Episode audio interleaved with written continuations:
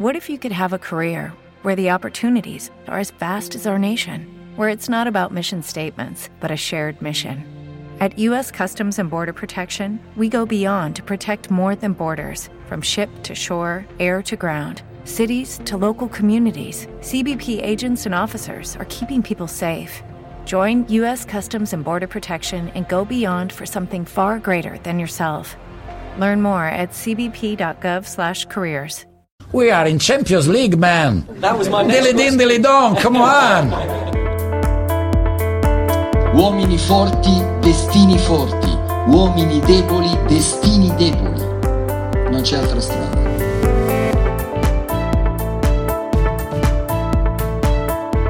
Episodio numero quarantasei di Dilly Dong, il podcast che oggi commenta a caldo il derby d'Italia, che come potrete immaginare sarà il tema principale, cruciale di questa nostra puntata. Oggi siamo tutti, Antonio Cefalù direttamente da Madrid, se non sbaglio, come al solito. Sì, sì, da, dalla ghiacciata ormai, non, non più in da Madrid, ma insomma, sempre fredda. Da... Da tempo poi mi sembra che... Eh... Sì, sì, ha nevicato dieci giorni fa, eh, ancora c'è il ghiaccio per le strade, proprio in mezzo alle strade, ma oltre che sui marciapiedi, e oggi al decimo giorno per la prima volta hanno preso la spazzatura. Vi lascio immaginare ah. che, che, che tipo di inferno stiamo vivendo. Una, la sindaca di Madrid si chiama Virginia, immagino. Sì, sì. E cu- comunque, oltre, oltre a te ci sono gli afflitti, Lorenzo Lari e l'avvocato. Ciao ragazzi. Ciao. Ciao. La mia voce afflitta. Ecco, perfetto. Non promette niente di buono. Devo dire che ho vissuto un déjà vu guardando la partita, perché a quarantotto ore di distanza di fatto ho rivisto il derby di Roma, soltanto che in questo caso la maglia bianco, bianco-celeste della Lazio è diventata quella nerazzurra dell'Inter. Stesso per Roma-Juventus, sono state due gare decisamente a senso unico. Non me l'aspettavo, devo dire il vero, una partita così chiusa quasi sin dall'inizio, con una squadra decisamente decisamente più padrona del campo dell'altra. Anto, partirei da te con un commento a caldo su, su quello che abbiamo visto. Lo saprete tutti, perché, per chi non lo sapesse, cioè, vittoria dell'Inter due a zero, direi anche generosa eh, per quello che si è visto in campo, generosa nel senso nei confronti della Juventus. Sì, sì, vittoria assolutamente meritata. Secondo me ci sono delle similitudini con la partita della Roma, però ci sono anche delle differenze, magari dopo ne parliamo. Una bella Inter, un'Inter seria che ha giocato senza isterismi, senza sentirsi obbligata a fare pressing costante, anzi non l'ha fatto, e secondo me questa è stata una delle chiavi della partita, eh, senza neanche sentirsi obbligata alla verticalizzazione veloce verso le punte. Questa, la, la, il non bisogno di arrivare alle punte tatticamente è stata una delle altre chiavi di questo match. eh, Una partita intensa dell'Inter, però appunto non intensa che vai su ogni pallone, ma di un'intensità nervosa secondo me lodevole, una delle migliori partite dell'Inter di questa stagione, e che vale tanto, che ha tanti significati eh, su più piani, eh, per Antonio Conte per esempio, perché è la prima volta che vince contro la Juventus, d'avversario chiaramente, dopo quattro sconfitte, eh, è importantissima. La prima che fa punti poi. Sì, sì. Esatto, è importantissima per l'Inter che, che va a quaranta pari col Milan, lasciando al Milan la pressione di dover fare risultato domani. Ed è una partita che ci ricorda, eh, non vorrei dilungarmi troppo nell'analisi perché adesso chiacchieriamo insieme, però ci ricorda che i big match sono un'altra cosa, e che la Juventus in questo momento non è una squadra all'altezza delle grandi partite. La Juventus, che ha pareggiato con la Lazio e con l'Atalanta, ha perso con l'Inter e ha vinto soltanto col Milan, in una partita in cui secondo me è stata a tratti nettamente inferiore ad un avversario che aveva un milione di problemi e diverse assenze pesanti, e che ha vinto in virtù di un Chiesa mostruoso che oggi sembrava che non fosse neanche in campo. Non cioè, so io... se da dove volete no, no. partire.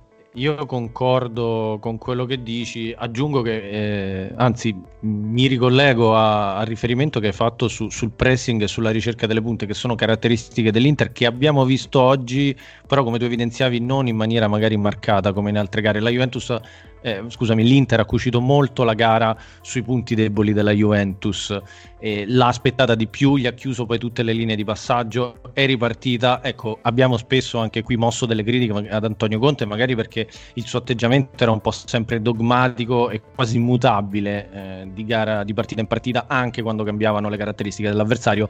A mio avviso oggi gli vanno fatti i complimenti, perché la partita a scacchi con Pirlo l'ha vinta nettamente. Si è creato un mismatch Vabbè, sulla ma... destra pazzesco tra Hakimi e Frabotta, ma anche la posizione di Barella ha messo continuamente in tilt la, la, la squadra la squadra bianconera. Io su questo comunque mi, mi taccio, perché vorrei in realtà sentire Lorenzo e l'avvocato, non so chi vuol partire. Aggiungo, aggiungo solo una cosa, visto che stiamo toccando il tema del pressing, cioè eh, che... I, le, le brutte cose, gli errori ne, nella partita della Juve sono diversi, però quello che a me ha impressionato di più è che appunto la Juve si è ritrovata impotente di fronte a una cosa che non ha fatto l'Inter, cioè una cosa che l'avversario non ha fatto. Non è che eh, magari la Roma con la Lazio abbiamo visto eh, questo Lazzari un po' più in avanti che ha eh, sopraffatto a livello fisico eh, su quella fascia lì i giallorossi.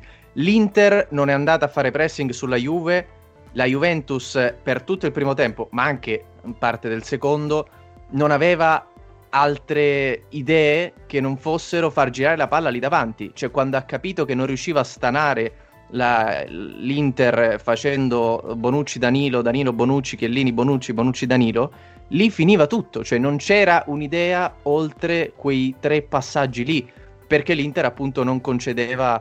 Eh, non, non, non si apriva per, per, per andarli a pressare, e questo fa capire un poco la, la pochezza della Juve in questo momento, non solo nel gioco ma anche eh, da certi punti di vista negli uomini, secondo me, perché non si riusciva a trovare un'idea alternativa. Io volevo farvi una domanda, perché parlavate di piano tattico. Piano tattico di Conte era, gar- era, era chiaro, era, si, si, è, si è ben visto. Volevo capire qual era il piano tattico di Pirlo. Cioè l'idea che vi siete questo fatti non voi. C'era. Eh, ok, perché io cioè, non riesco a farmi non ha pressato l'idea. Lì è crollato tutto, tutto il castello della Juve. Ah, quindi l'idea era: ci vengono a pressare alti, usciamo col palleggio, giusto? E sì, allora sparilliamo la, la prima è linea di pressione. È l'unica caratteristica del gioco della Juve che ho visto. E allora non mi torna perché hanno Arthur, perché hanno Kulusevski, se vogliamo dirla tutta, giocatori più di palleggio secondo me di quelli messi in campo. Cioè a me è sembrata proprio una squadra stanca, mh, proprio psicofisicamente. La Juve mi è sembrata proprio una squadra senza, senza energia, senza voglia, che dopo il primo gol è crollata. Una squadra tatticamente senza le idee chiare, senza certezze, ne, neanche una certezza. Una squadra che ha provato a fare questo pressing con, con gli uomini davanti che rincorrevano il difensore di turno, per poi farsi trovare sempre con Brozovic libero in mezzo al campo, che lanciava chi, chi era da lanciare, dava il via alle, alle azioni dell'Inter. Cioè pensare che oggi nella Juve l'unico che, se, che è riuscito a salvare, sì, a salvare la faccia, a salvare la sua faccia, è stato Chiellini, Chiellini è vero. Mi, mi, mi fa ancora più male, cioè mi viene veramente da piangere. Per me stasera è stato un, un po' un passaggio di consegne, per certi versi. E su quello che hai detto te prima, Anto, cioè la Juve che ha toppato tutti i grandi big match, in parte è vero, mh, citi l'essenza del Milan, non volevo farlo, però la Juve comunque ha giocato senza De Ligt, senza Cuadrado, senza Alex Sandro, senza Dybala. Cioè, se era un'altra squadra... Anche Arthur era assente comunque, Lori. Sì, no, diciamo che un'altra squadra se ne sarebbe parlato. Giustamente la Juve ha le alternative valide, almeno sulla carta, quindi è giusto. Infatti non volevo neanche tirarle fuori, solo perché... l'avevi tirato fuori te con ehm, no, però scusami, io, io anche su questo sono abbastanza in disaccordo, nel senso che per me la Juve i punti gravi li ha persi contro il Crotone, per esempio il Benevento, cioè, esatto, infatti da lì, da lì volevo, oggi, eh. volevo dire che la Juve comunque ha vinto tre a zero col Barcellona, è vero, non era una partita fondamentale, ma gli ha permesso di beccare il Porto agli ottavi di finale di Champions, e, e, e sì, ha vinto col Milan senza considerare, non, non mi piace parlare di assenze, quindi io la considero una vittoria quella col Milan. Per me ah, i, certo. i punti molto gravi sono quelli, eh, quelli che diceva adesso Andrea, volevo arrivare lì. Eh, e quindi in generale è una squadra che proprio mh, non ti dà certezza da tutti i punti di vista, non, non, non ci sono certezze tattiche, non ci sono certezze di uomini, e, e quindi niente, e quindi subentra anche un po' di rassegnazione nel tifoso. Poi, poi chiaro, eh, la stagione è lunga, ma al momento vedi giocare l'Inter, vedi giocare il Milan, vedi giocare la Lazio, vedi giocare l'Atalanta, sono squadre che hanno certezze. Più o meno forti della Juve è un altro discorso, vedi giocare alla Juve, non sai mai cosa aspettarti. È abbastanza desolante quando, quando poi ti ritrovi di fronte a partite del genere. Onore comunque all'Inter che ha fatto un partitone. Tutti io, io questo volevo dire. Io questo volevo dire, cioè in una squadra in costruzione, in un processo di, di crescita, si spera per la Juve sia di evoluzione non di involuzione, io ce li vedo questi incidenti di percorso di perdere contro squadre minori, però contro le grandi squadre, anche per un fatto di orgoglio, perché è facile trovare motivazioni per il tipo di giocatori che hai, io mi immagino che la Juve vada lì, batta il pugno sul muro, eh, sul, sul tavolo e dica noi siamo la Juve, non l'ho visto quest'anno ancora, mm. e questo mi preoccupa. E niente, io non vedo questo ed è, credo sia un problema grosso per la Juve e, ma, ma... e oggi potrebbe essere finito il campionato per i bianconeri. Beh, ma per, per, siete per drastici, fare però. No, ma per fare quello però devi essere molto forte, cioè devi essere una squadra che può avere difficoltà, ma deve essere una squadra molto forte che sa come superare quelle difficoltà. Questa è una squadra che si trova di fronte a difficoltà che negli ultimi nove anni non ha mai superato. Chiaro. Perché non se le è mai trovate di fronte. Una squadra con molta più gente giovane, Chiellini era la seconda partita mi sa in campionato titolare, per dire, è una squadra diversa da quella che è stata la Juve negli ultimi nove anni e proprio per questo si possono accettare certi, certi passi falsi. Io faccio fatica ad accettarli, sono onesto, più che altro eh, sono le prestazioni che sono desolanti. Quando la Juve ha perso, ha perso male, con la Fiorentina tre a zero, con l'Inter due a zero, col Barcellona in casa in Champions, una partita dove la Juve è stata dominata tecnicamente su, su tutti i piani, cioè una squadra che perde male mh, e niente, dai, dopo sui Io vorrei, senti- scusami, vorrei sentire un attimo l'avvocato perché anch'io, anch'io. È stato silente ma credo che stia covando parecchio. No, no, ho sentito che andavate, andavate spediti, non volevo interrompervi, eh, poi quello che dite è molto interessante, ha colto perfettamente nel segno secondo me Antonio nell'illustrare la fase di non possesso dell'Inter, che è stata una fase molto furba, quella di non andare a pressare, e, e, questo, e questo ha messo in grave difficoltà già solo questo la Juve in costruzione. E invece in fase di costruzione, una cosa che forse ancora non avete sottolineato, è che nei primi trenta minuti si è visto benissimo il piano partita di Conte, cioè nei primi trenta minuti la palla in fase di possesso stava nel filone di destra, dove c'era quel triangolo Hakimi, Barella, Lukaku che ha letteral- letteralmente distrutto il piano difensivo della Juve, perché no. E Conte credo che abbia detto ai suoi giocatori di insistere da quella parte lì, tutte le volte che prendeva palla l'Inter Conte gli chiedeva di andare a destra, tutte le volte che prendeva la palla Hakimi gli diceva di puntare Frabotta, cioè nel ma, non ma... pressare è una bella... Ma sì, però nel senso adesso non è che Conte ha rivoluzionato, cioè si è sempre imputata a Conte una certa rigidità tattica anche nelle puntate scorse, ma negli anni, cioè Conte fa le stesse cose da dieci anni e anche oggi non è che ha rivoluzionato, cioè ok, dar la palla nel lato con i giocatori più forti contro quelli più scarsi della Juve ci arrivavo anch'io. No, infatti sto no, dicendo no, non è una grande... Eh, esatto, cioè non sto dicendo cioè. che, che non è andata così, sto dicendo ok, bene, ma, ma la Juve cioè, di fronte a questo va esatto. in bambola, da, da nei primi quarantacinque minuti dovrei prendere quattro gol, perché il primo tempo doveva finire quattro a zero. Beh, beh no... però non è una grande intuizione di Conte, non, sicuramente non, non è una mossa geniale, come dici tu. Si evidenzia le mancanze della Juve. Esatto, nel mismatch, però c'è un mismatch grave. Cioè Frabotta nessuno di noi sapeva chi fosse quest'estate, io l'ho massacrato in tutte le puntate del podcast e non volevo farlo anche stasera perché mi sta anche simpatico, è uno che si impegna a Pirlo, bravo ragazzo, lui sta migliorando per carità, ma non giocherebbe titolare in nessuna delle big che ci sono, nelle prime cinque, nelle sei, forse nelle prime otto del campionato italiano, non giocherebbe titolare Frabotta, che Pirlo si debba trovare un centravanti che pagano trenta milioni, tutti questi campioni o ex campioni tipo Ramsey o Morata, futuri campioni come Chiesa, e ti trovi Frabotta da dover schierare in mezzo a sta gente, eh, è brutto. Allora o cambi modulo o cambi giocatori, però guardi anche la panchina, lui aveva no, no, non, non avevi soluzione, cioè, non non avevi, oggi era difficile.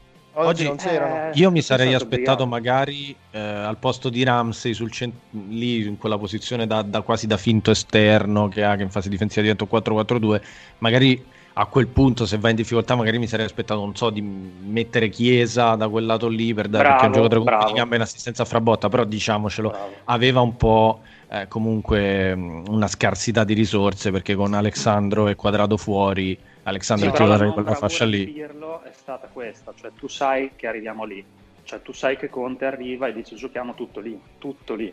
E la Beh, non però l'Inter, dirlo è non l'Inter di Rabiot, anche in mezzo al campo ha avuto lo, cioè l'Inter non ha avuto ha superiorità soltanto sul lato di destra. L'Inter poi pendeva di là, ma perché Hakimi, che è un giocatore fenomenale, è influentissimo sulle azioni offensive, però l'Inter anche in mezzo al campo è stata superiore, ha sporcato benissimo tutte le linee di passaggio, diciamo l'Inter ha fatto una gara completa. Sì, adesso sì, sì, io ti sto dicendo dove secondo me l'ha vinta, cioè per il resto da Juve non salvo nessuno, Ronaldo inguardabile, mh, tutti invece, Bentancur un fantasma, Rabiot non ne parliamo. No, Rabiot, Rabiot dopo vabbè, no, ci sarebbe da aprire una parentesi su Rabiot.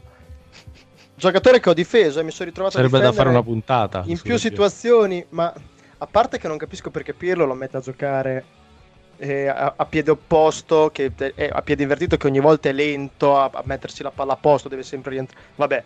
Ma a prescindere non si può giocare con quella mollezza una, una partita contro l'Inter. Cioè oggi per me ha chiuso, cioè non, non, non posso più vederlo. L'ho difeso tante volte, oggi basta. Però una cosa, Lorenzo, te la devo dire, che tu dica che adesso c'è un cambio di, come hai detto prima, un passaggio del testimone, oppure un campionato, adesso me l'hai detto off the record, ma magari era il momento a caldo, un campionato finito per la Juve, finito per il titolo, immagino, penso di no.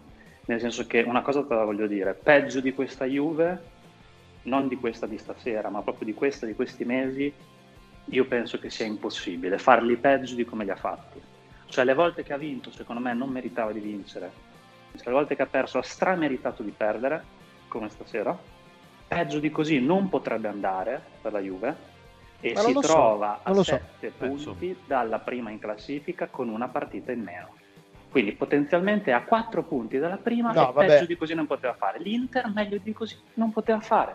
Cioè, no, vabbè, in, verità, no, in verità, in verità è a sette punti dalla prima a pari partite in questo momento. Perché la prima è il Milan con diciassette partite e la Juve ne ha diciassette. E il Milan deve giocare col Cagliari e la Juve col Napoli le prossime, tra virgolette.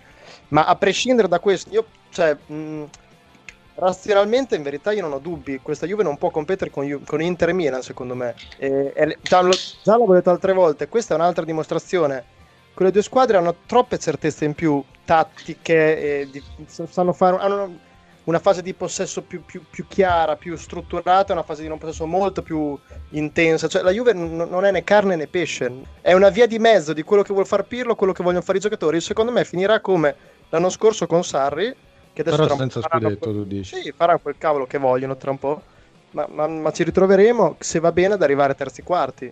Per me però non, su io questo non... sono d'accordo con te, la Juventus rispetto a queste che hai detto non può affrontarle, ma il campionato mm. non lo vince la migliore squadra nel contro, nello scontro diretto, se no l'anno scorso oh, l'avrebbero vinto la Lazio o l'Atalanta, nella lunghezza sono squadre anche le altre che ti perdono contro la Sampdoria, come ha fatto l'Inter, che hanno dei periodi di flessione, che bastano due prestazioni negative, che hanno la panchina, come nel caso del Milan, più corta.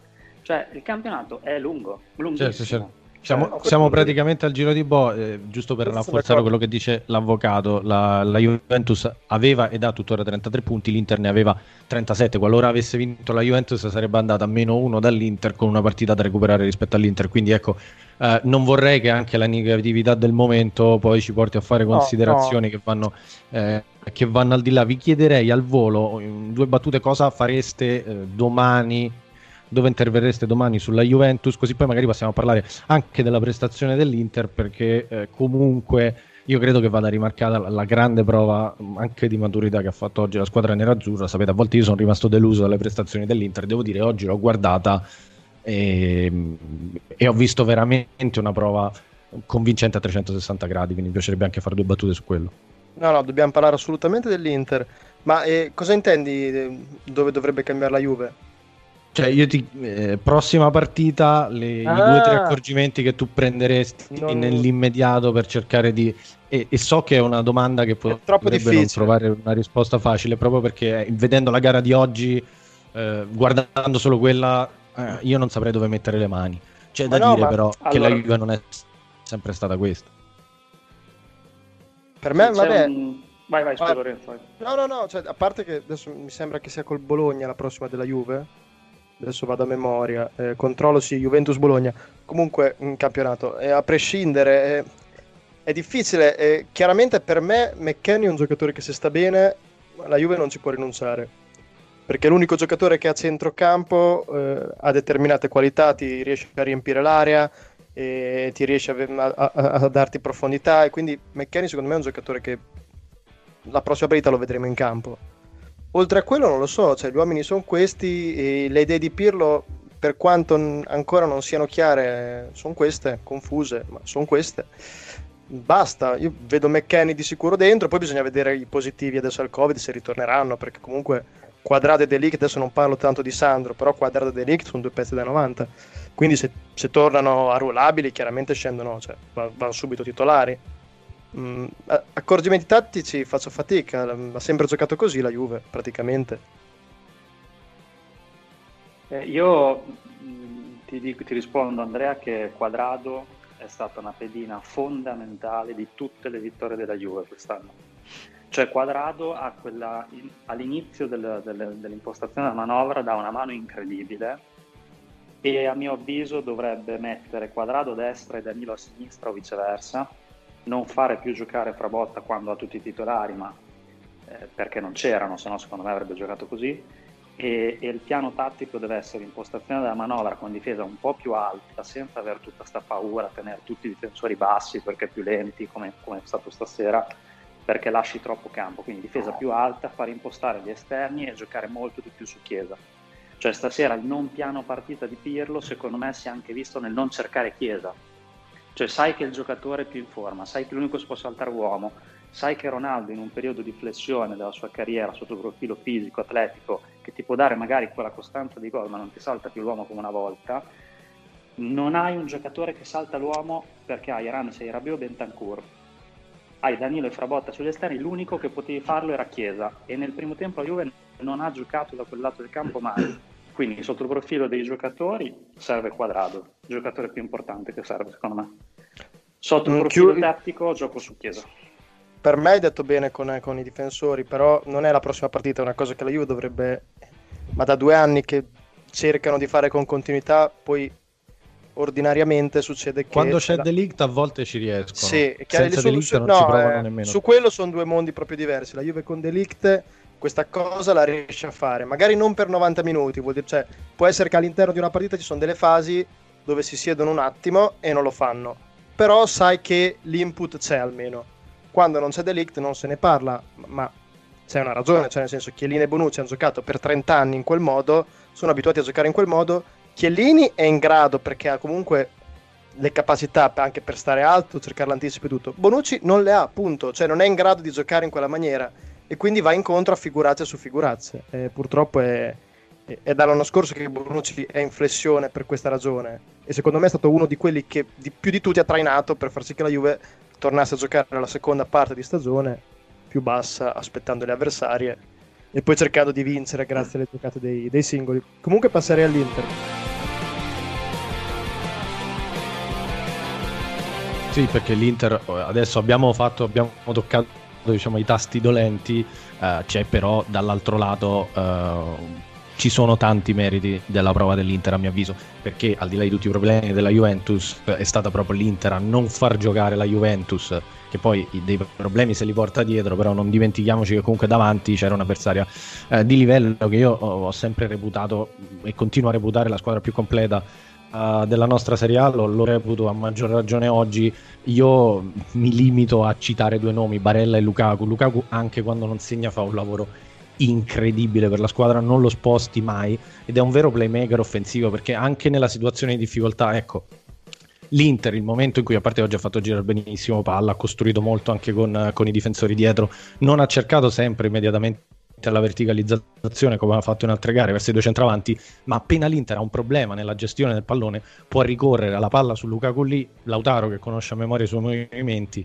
E, e devo dire, un giocatore che ha un'importanza, poi a alcuni non piace, io per carità lo, lo posso anche capire, però ti dico, io Lukaku nella mia squadra ideale eh, ecco, magari solo se potessi prendere Lewandowski o giocatori di quel livello lì non lo prenderei, poi è un giocatore che, che trovo assolutamente determinante a questi livelli.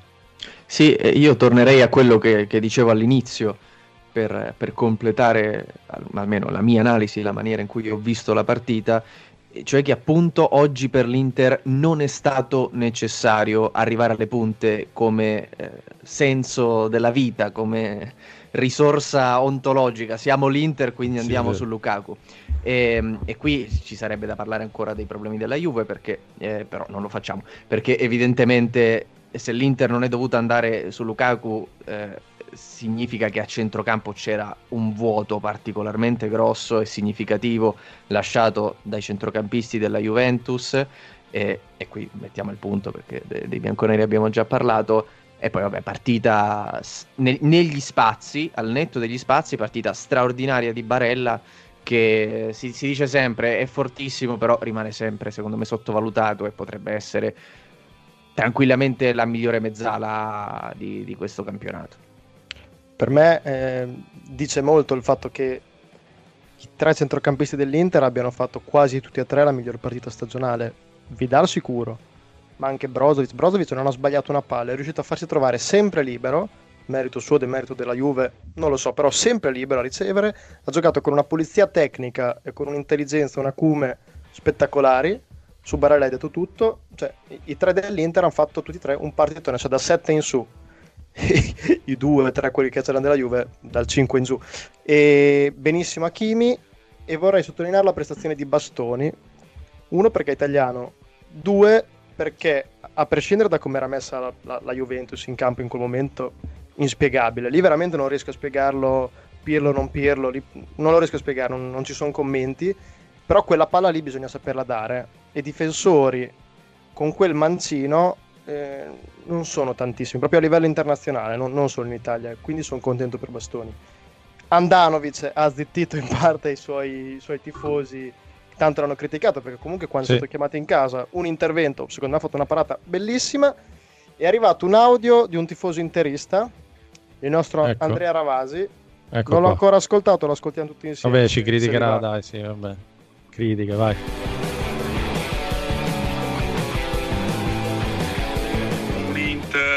Che domina dall'inizio alla, alla fine, nonostante i soliti trecento gol sbagliati, un portiere che si butta quando, no. quando serve, un'ottima partita, ah, okay. e si vede che Pirlo non è un allenatore che sta impattando negativamente sulla, sulla Juventus. L'Inter anche con Conte l'ha preparata molto bene, aspettandoli, creandosi il campo per attaccare, partita dominata, vinta, perfetto, finalmente dopo De Paul si torna a battere la Juve in casa e perfetto, fine settimana perfetto, e adesso direi speriamo perfetto, vada direi. avanti così e che la Juve esoneri Pirlo. Madonna, comunque anche il tifoso interista ha parlato più della Juve che dell'Inter alla fine. Sì, incredibile. Aggettivo preferito, perfetto. No, no, però è vero, Handanović sembra eh, la, è un po' come in questo momento ad esempio Renzi nella politica italiana, cioè sembra sempre il male assoluto, no? De, per i tifosi dell'Inter, è vero, cioè qualsiasi cosa è Handanović, quando si prende un gol è Handanović sempre puntualmente. È vero che ogni tanto potrebbe anche tuffarsi di più, eh, però anche oggi sì, tu evidenziavi l'intervento che ha fatto su Chiesa, ma anche la prova che ha fatto da, da playmaker. Handanović ha sbagliato pochissimo, ha dato tanto nella costruzione dal basso, tant'è che se avete notato spesso sulla seconda palla poi dopo la sponda si alzava De Vrij e andava a fare quasi eh, il mediano accanto a Brozovic, perché quella posizione lì proprio da, da regista basso la prendeva lo stesso Handanović.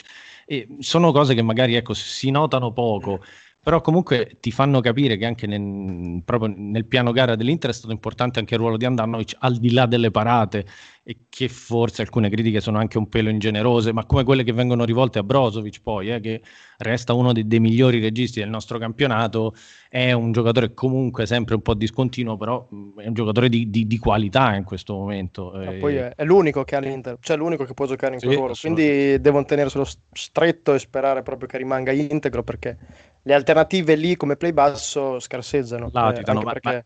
Diciamo che anche in Serie A non è che ce ne siano tantissimi me- no, migliori no, certo. Brozovic, cioè, perché mh, ecco, ripeto, a volte eh, trovo che siano un po', un po' ingenerose alcune critiche, però, e sicuramente però oggi è stata vi lancio, la risposta. Vi lancio una provocazione. Brozovic ha fatto questa partita da, per me da sette e mezzo tranquillamente. Bentancur ha giocato da quattro e mezzo e Bentancur sta giocando una stagione orribile secondo me, anche se è il centrocampista più utilizzato da Pirlo. Mh, secondo me è in fase calante, cioè rispetto ad altre annate sta calando Bentancur. Secondo me, poi voglio sapere la vostra, se metti Bentancur, lo dai a Conte, lo metti in quell'Inter al posto di Brozovic, Bentancur ti torna a giocare da sei e mezzo sette, con continuità. Sì, sì, sono d'accordo, ma prendi un giocatore della Juve qualsiasi che oggi ha fatto male e lo metti nell'Inter o in una squadra che comunque possiamo definire compiuta, è una cosa diversa. Secondo me eh, è una cosa che dicevo all'inizio, la Juventus si è lasciata eh, trasportare dalle occasioni in questi anni e adesso si ritrova dei giocatori che non sono complementari fra di loro, soprattutto nel centrocampo, perché cioè, possiamo pure parlare di Frabotta che non è il miglior giocatore della Juve, però contro Lukaku, Hakimi e Barella probabilmente andava in uh, difficoltà chiunque. A centrocampo difensivamente e a livello di creazione non si riesce a trovare un triangolo che riesca a fare qualcosa. Rabiot, io sinceramente mi chiedo perché se ne parli così bene, ma a che cosa serva? Cioè, oggi zero contrasti vinti, un passaggio verticale per vederglielo fare bisogna aspettare non so quante partite.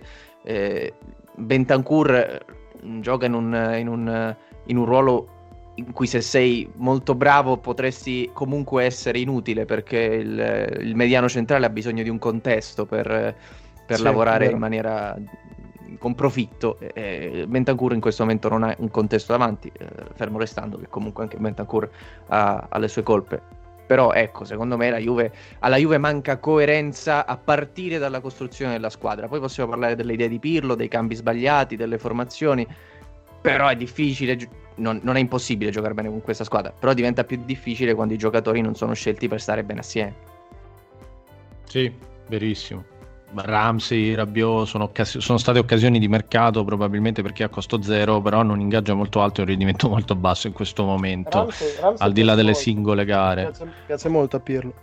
Sì. C- certe volte c'è da chiedersi perché, no, in verità il perché è abbastanza evidente, è l'unico giocatore che riesce a ricevere nei cosiddetti half space con una certa continuità. Il problema è che dopo quando riceve fa poco, no. Cioè rispetto a quello che ti aspetti da un trequartista fa troppo poco. E infatti ne parlavamo Andre la settimana scorsa, un Papu Gomez in, quel, in quella posizione secondo me ti creerebbe dieci volte quello che ti crea Ramsey, ma vabbè è, una, è così, una, anche questa è una sorta di provocazione. E stavi dicendo qualcosa, Av, che ti sentivo?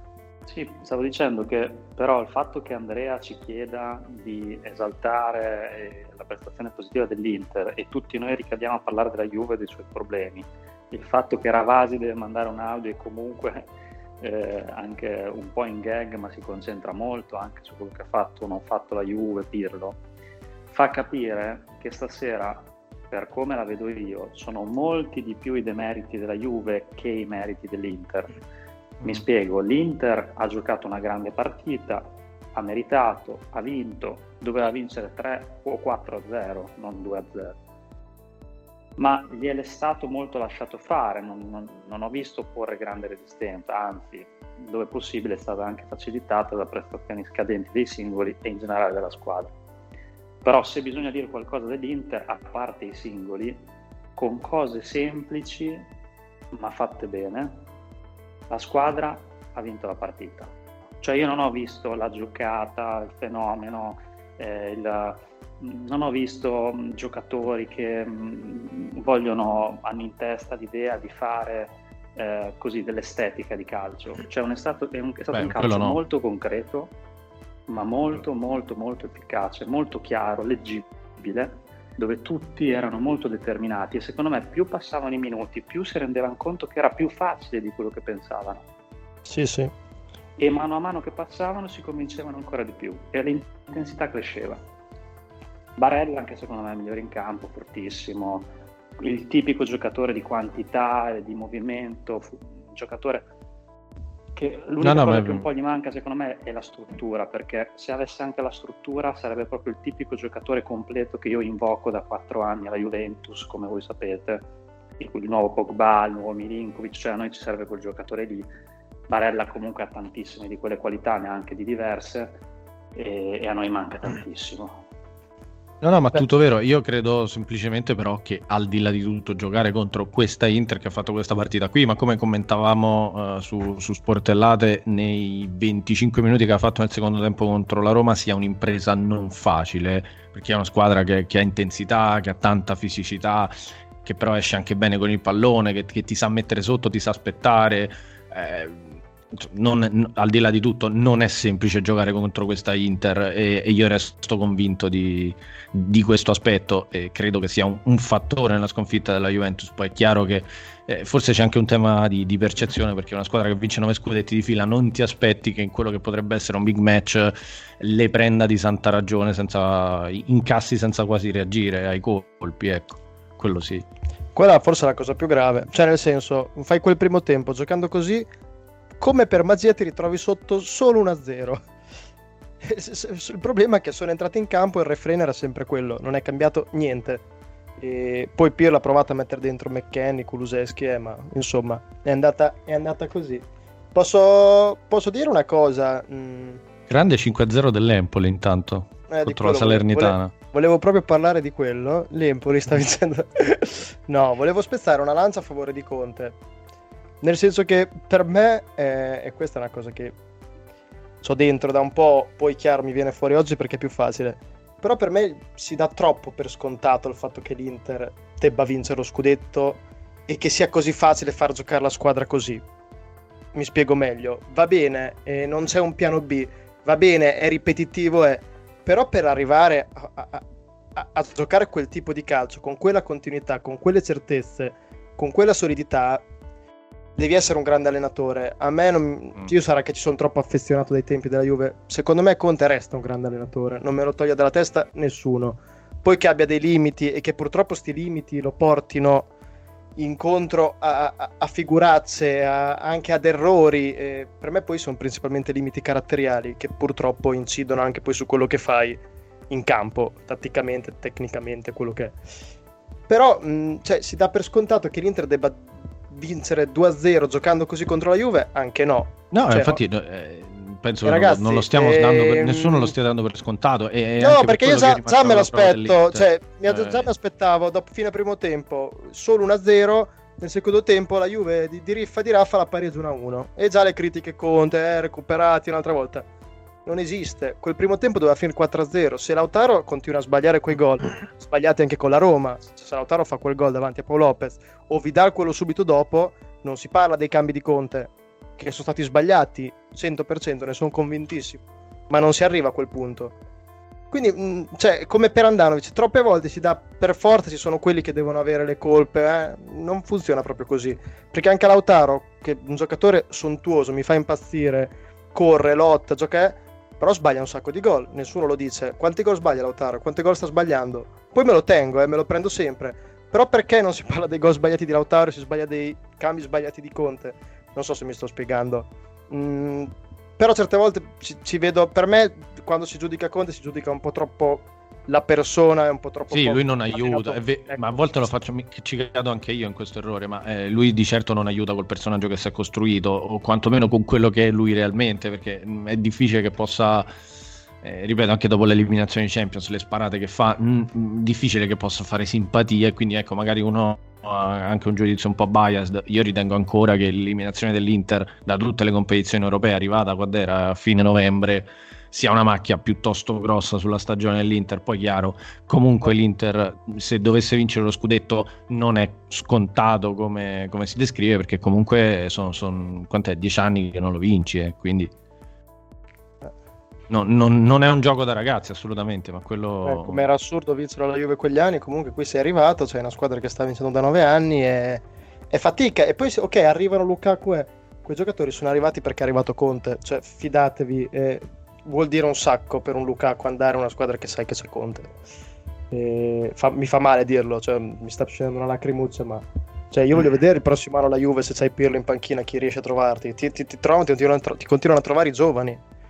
non, Beh, non lo so, ma perché, ma perché l'idea però è di investire su quelli adesso, eh, credo, no, eh, no, l'idea, per prendi un altro profilo.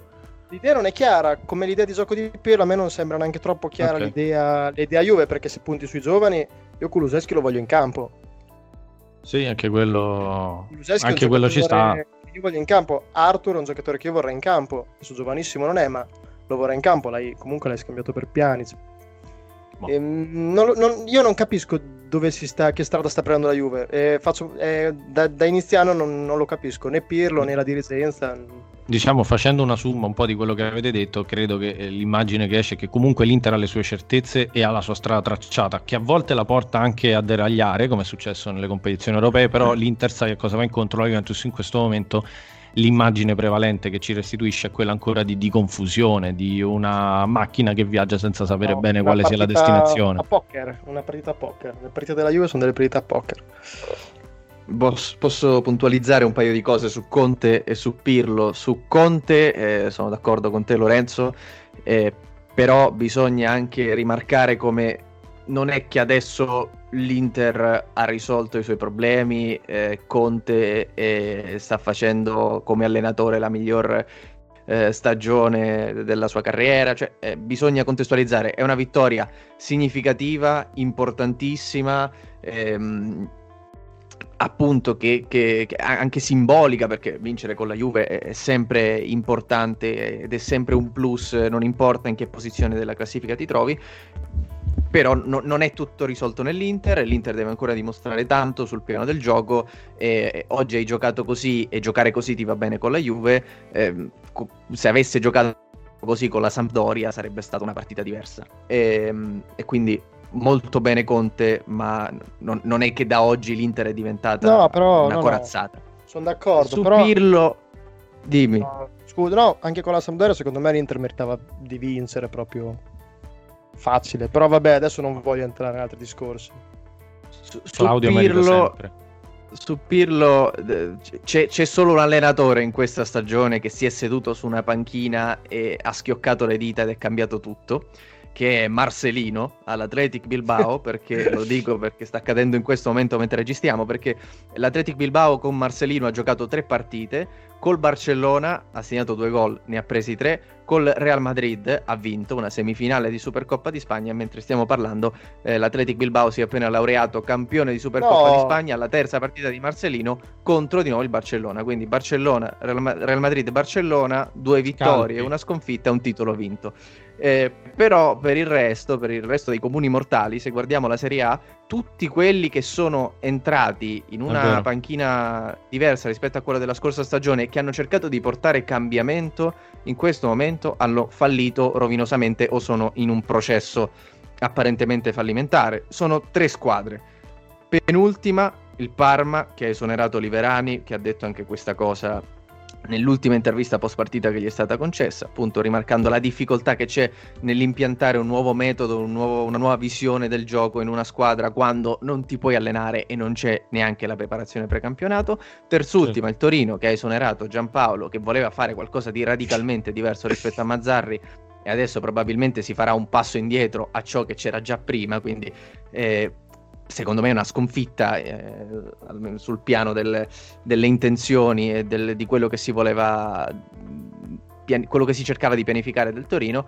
E poi quart'ultimo il Cagliari di Francesco, anche lui no. eh, che cercava di fare qualcosa di diverso. Eh, la Juventus non dico invece che... ha fatto il solito casino. Scusa, questa... me l'hai servita sul piatto d'argento. Eh, niente, quindi la Juventus eh, no, non, va, non, va, non va bene, però comunque sì, sì. E, e l'hanno sbagliato anche qui. Ci sta un errore di programmazione dietro? Probabilmente sì, perché non era forse l'anno giusto per cambiare tutto e per cercare un allenatore che, che doveva non solo dare un'idea diversa alla squadra, ma anche eh, farsi se stesso un'idea di, di che cos'è allenare. E sta no, facendo, infatti... non sta facendo bene, ma neanche troppo male. No, ma io di... Anto, quando critico Pirlo, sappiate, cioè, ogni mia critica rivolta a Pirlo non è veramente rivolta a Pirlo, ma la scelta di mettere Pirlo lì, cioè a Pirlo cosa gli vuoi dire? È come se mettessero quasi me in panchina, cioè nel senso, cosa gli vuoi Basta. dire? Cioè, no, fai fatica a criticare uno che non ha mai allenato una squadra, che ha la prima esperienza, si ritrova a allenare in queste condizioni, ai tempi della pandemia, la Juventus dopo nove scudetti di fila, con una mezza rivoluzione anche tecnico-tattica in atto, cioè Pirlo, poverino, io dico di Pirlo quelle cose, ma sono rivolte poi a chi ce l'ha messo, mettiamola così. Comunque ecco, non, è, io, non, è, non è un buon periodo per la... i maestri. Sottoscrivo appieno quello che ha detto Antonio su, sugli allenatori, che in effetti è, è un dato sotto gli occhi di tutti, su, sugli allenatori che sono entrati poi per uh, quest'anno per cambiare qualcosa, e praticamente tutti hanno incontrato gli stessi problemi.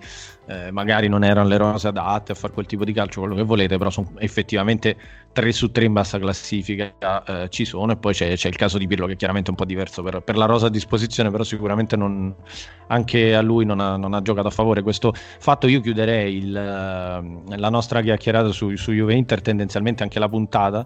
Vorrei giusto fare un paio di battute su di voi, la prima sull'esonero del maestro Giampaolo, eh, che poi non è ancora certo, eh, perché la Gazzetta, che credo sia ben informata sulle vicende del Torino, almeno hanno la stessa proprietà, quindi immagino che qualcosina ne sappiano, dice che, eh, vicino alla, che Giampaolo è vicino all'addio, c'è l'ipotesi Nicola. Poi come l'ipotesi Amato, vorrei chiedere a voi una sensazione sul maestro Giampaolo, che tanti sogni ci ha regalato, tra cui il grande svantaggio di giocare, che per, per carità poi a me dispiace umanamente, è un allenatore che mi piaceva anche tanto ai tempi, e ha detto che è stato un grande svantaggio giocare in superiorità numerica ottantacinque minuti con lo Spezia che ha fatto zero a zero, primo tiro in porta al novantesimo, insomma lì forse l'ha fatta un pelo grosso. A me viene da ridere, perché comunque anche io a Giampaolo gli voglio bene, è una persona molto fragile, che ha fatto anche delle belle annate, però onestamente le due ultime, le due ultime esperienze in panchina di Giampaolo eh, sono ai limiti dell'imbarazzante, cioè tra Milan e Torino non ha fatto male di più, e mi dispiace dirlo, eh, ribadisco, però bisogna essere anche onesti, vedere i punti che ha portato a casa, vedere come i progetti poi dove, era in, dove doveva agire non si stavano sviluppando, perché questo Torino, cioè la parità con lo Spezia è stata una cosa boh, cioè, eh, e col Milan uguale, non è che stavamo prendendo una direzione che dici ok, ci crediamo, chi se ne frega della classifica. Poi noi siamo il fan club italiano, e quindi grande Spezia, eh, squadra che gioca veramente, veramente bene per le possibilità questo che ha, però tutto, tutto il contrario. mm. Forza Giampi, non mollare, adesso bisogna stargli vicino comunque, perché lui è anche... No, vabbè, sul serio. Lì, già, già era successo che... Era finì a chi l'ha visto ai tempi del Brescia. Appunto. Questa è una cosa vera che stai dicendo. Sì, sì, finì, finì su chi l'ha visto. Beh, perché si... credo che annunciò le sue dimissioni e sparì per tre giorni e nessuno no. riusciva a rintracciarlo. Non lo trovavano. C'era una situazione molto difficile, poi anche dietro c'erano già contestazioni dei tifosi, la proprietà non aveva proprio mantenuto le promesse che aveva fatto, quindi diciamo che era anche un po' allo sbaraglio lui lì, però... ci fu quella situazione lì, alla fine eh, entrarono anche le telecamere di chi l'ha visto, perché non rispondeva più, era sparito, sembra che, che fosse tornato in Svizzera. Il maestro. Mm. Ah, a me mi viene da pensare che, anche se a me mi non si dice, eh, mi viene da pensare che, ehm, che spreco Belotti, che io non, non sono eh, sicuro sì. che... che sia meglio di quello che fa al Torino, cioè io non sono sicuro che se tu lo metti a fare la prima punta, che non deve andare a lottare, a lasciare la vita per ogni pallone, lui faccia qualcosa di meglio. Magari questa è la sua dimensione, però cavolo, guardate la mappa di calore della partita di ieri, Belotti giocava mezzala. Sì, io, io, io ho un, un, una, un, quest, questo solletico tattico eh, da, da spettatore, di vedere Belotti fare la prima punta e capire cosa può fare, e boh, cioè, non so, mi sembra, mi sembra anacronistico che il Torino chieda ancora, non so, ottanta cento milioni per Belotti, che qualcuno ah, sì. tiri fuori venti milioni, vediamo se Belotti può fare la prima punta in ma, una ma pure, buona pure trenta, però uh, sì, eh, insomma, salvate il soldato Belotti, un po' come De Paul, che sta vivendo il suo prime, la, il suo momento migliore della carriera probabilmente a Udine, però è lì con Kevin Lasagna che, che è un uomo in missione per far retrocedere l'Udinese ormai, ragazzi, credo sia arrivato a otto expected goals su azione, con due gol soltanto segnati, ma se vedete anche ieri liscia il pallone sul tiro di De Paul, deve andare De Paul a riprendersi il suo tiro per segnare, e si divora una quantità di gol incredibile Kevin Lasagna. È vero, è vero. È, è veramente un'amarezza vedere le giocate di De Paul già fuori contesto nel centrocampo dell'Udinese, eh, che sono di, di livello assolutamente alto per la nostra Serie A, e poi vederle sprecate così da Lasagna, o quando capita anche da Nestorowski, o cagano, ragazzi. Non so tra lui e Belotti veramente chi, chi stiamo sprecando di più, tecnicamente sicuramente De Paul, però anche Belotti, come dice Antonio, vederlo sbattersi da mezzala è veramente, veramente uno spettacolo triste. O anche inizio stagione, quando segnava parecchio il Torino di Giampaolo, no? Che c'è, c'è avuto un periodo in cui comunque offensivamente era una squadra eh, che giocava bene, era dietro proprio, che non, che non si teneva. Vedevi Belotti magari riprenderti la partita in due minuti, due gol, e poi puntualmente svarione difensivo e la perdevano lo stesso. Cioè, era veramente triste. Ma io credo che Giampaolo avrà un'altra grande opportunità, perché è un buonissimo allenatore, mm. è rimasto molto scottato dal Milan, perché oggettivamente è stato il buco nell'acqua più grande della sua carriera. È uno che psicologicamente l'ha subita, perché non era uno che si lasciava andare a certe esternazioni anche pubbliche, un po' di frustrazione, che invece le ho visto nell'esperienza col Torino, e, e secondo me lui l'ha subita molto, quindi questa col Torino, diciamo, gliela buono nella mia, nella mia testa. Vediamo la prossima come va, perché comunque credo che quella col Milan sia veramente stata una, brutta, una bruttissima batosta per lui, perché era l'occasione della vita e l'ha bucata alla grande. Non deve essere stato facile, è stata dura, quindi vediamo come andrà il suo prosegui. Non penso che non troverà panchine. Però quello che volevo dirvi è questo. Quest'anno, con tutte le sue particolarità, ha imposto una preparazione praticamente inesistente, come dicevate voi prima. Non si può richiedere agli allenatori chissà che cosa in questi pochi mesi così particolari, quindi se le squadre non girano, ci sono matrimoni che non devono nascere, benissimo, si cambia rotta, però non bisogna fare di tutto un'erba un fascio, perché, perché ci sono allenatori che forse mh, hanno bisogno di più tempo. Non è il caso di Giampaolo, eh?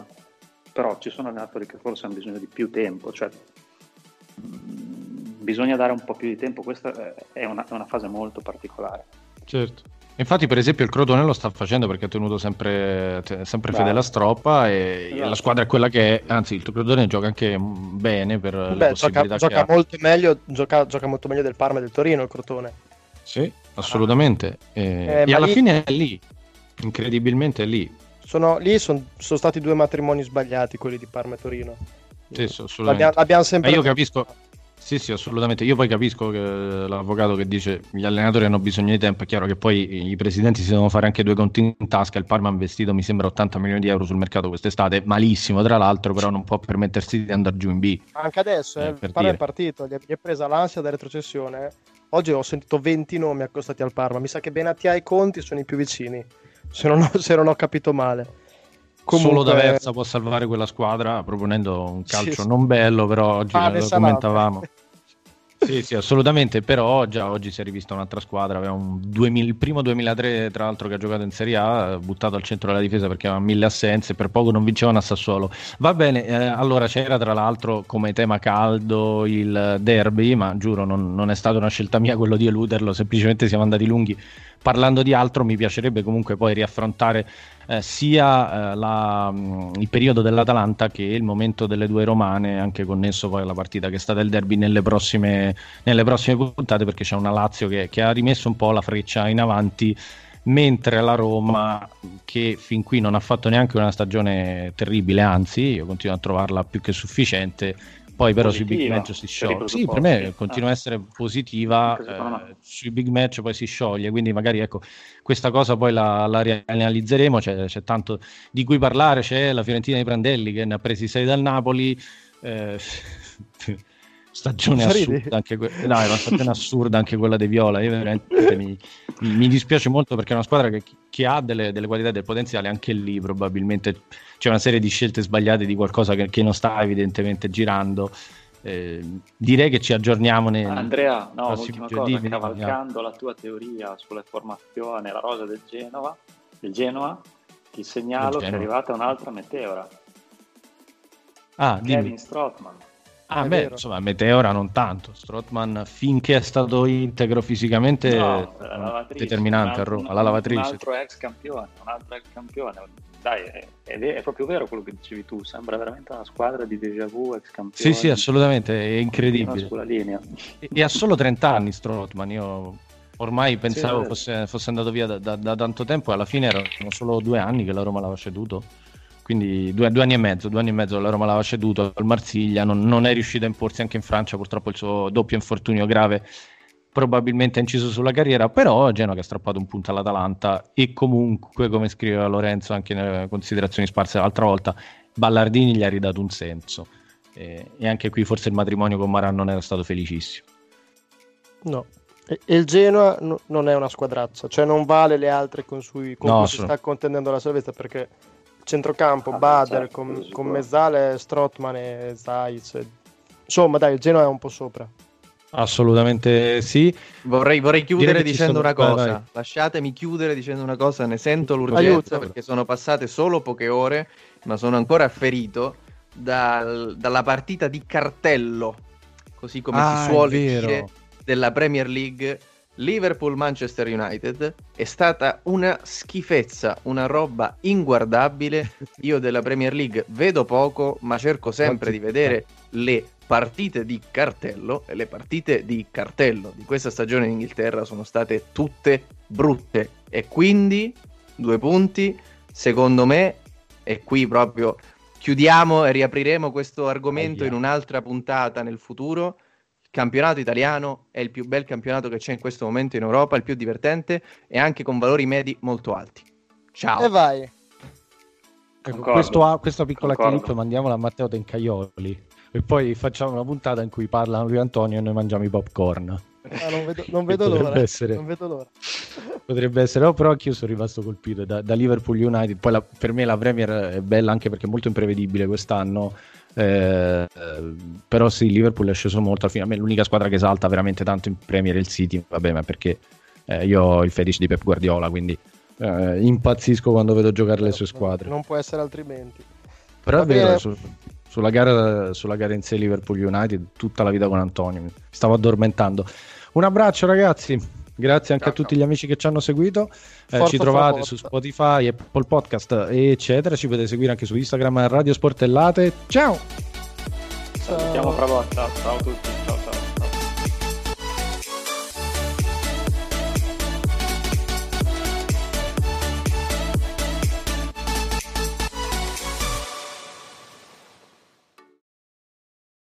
Without the ones like you, who work tirelessly to keep things running, everything would suddenly stop.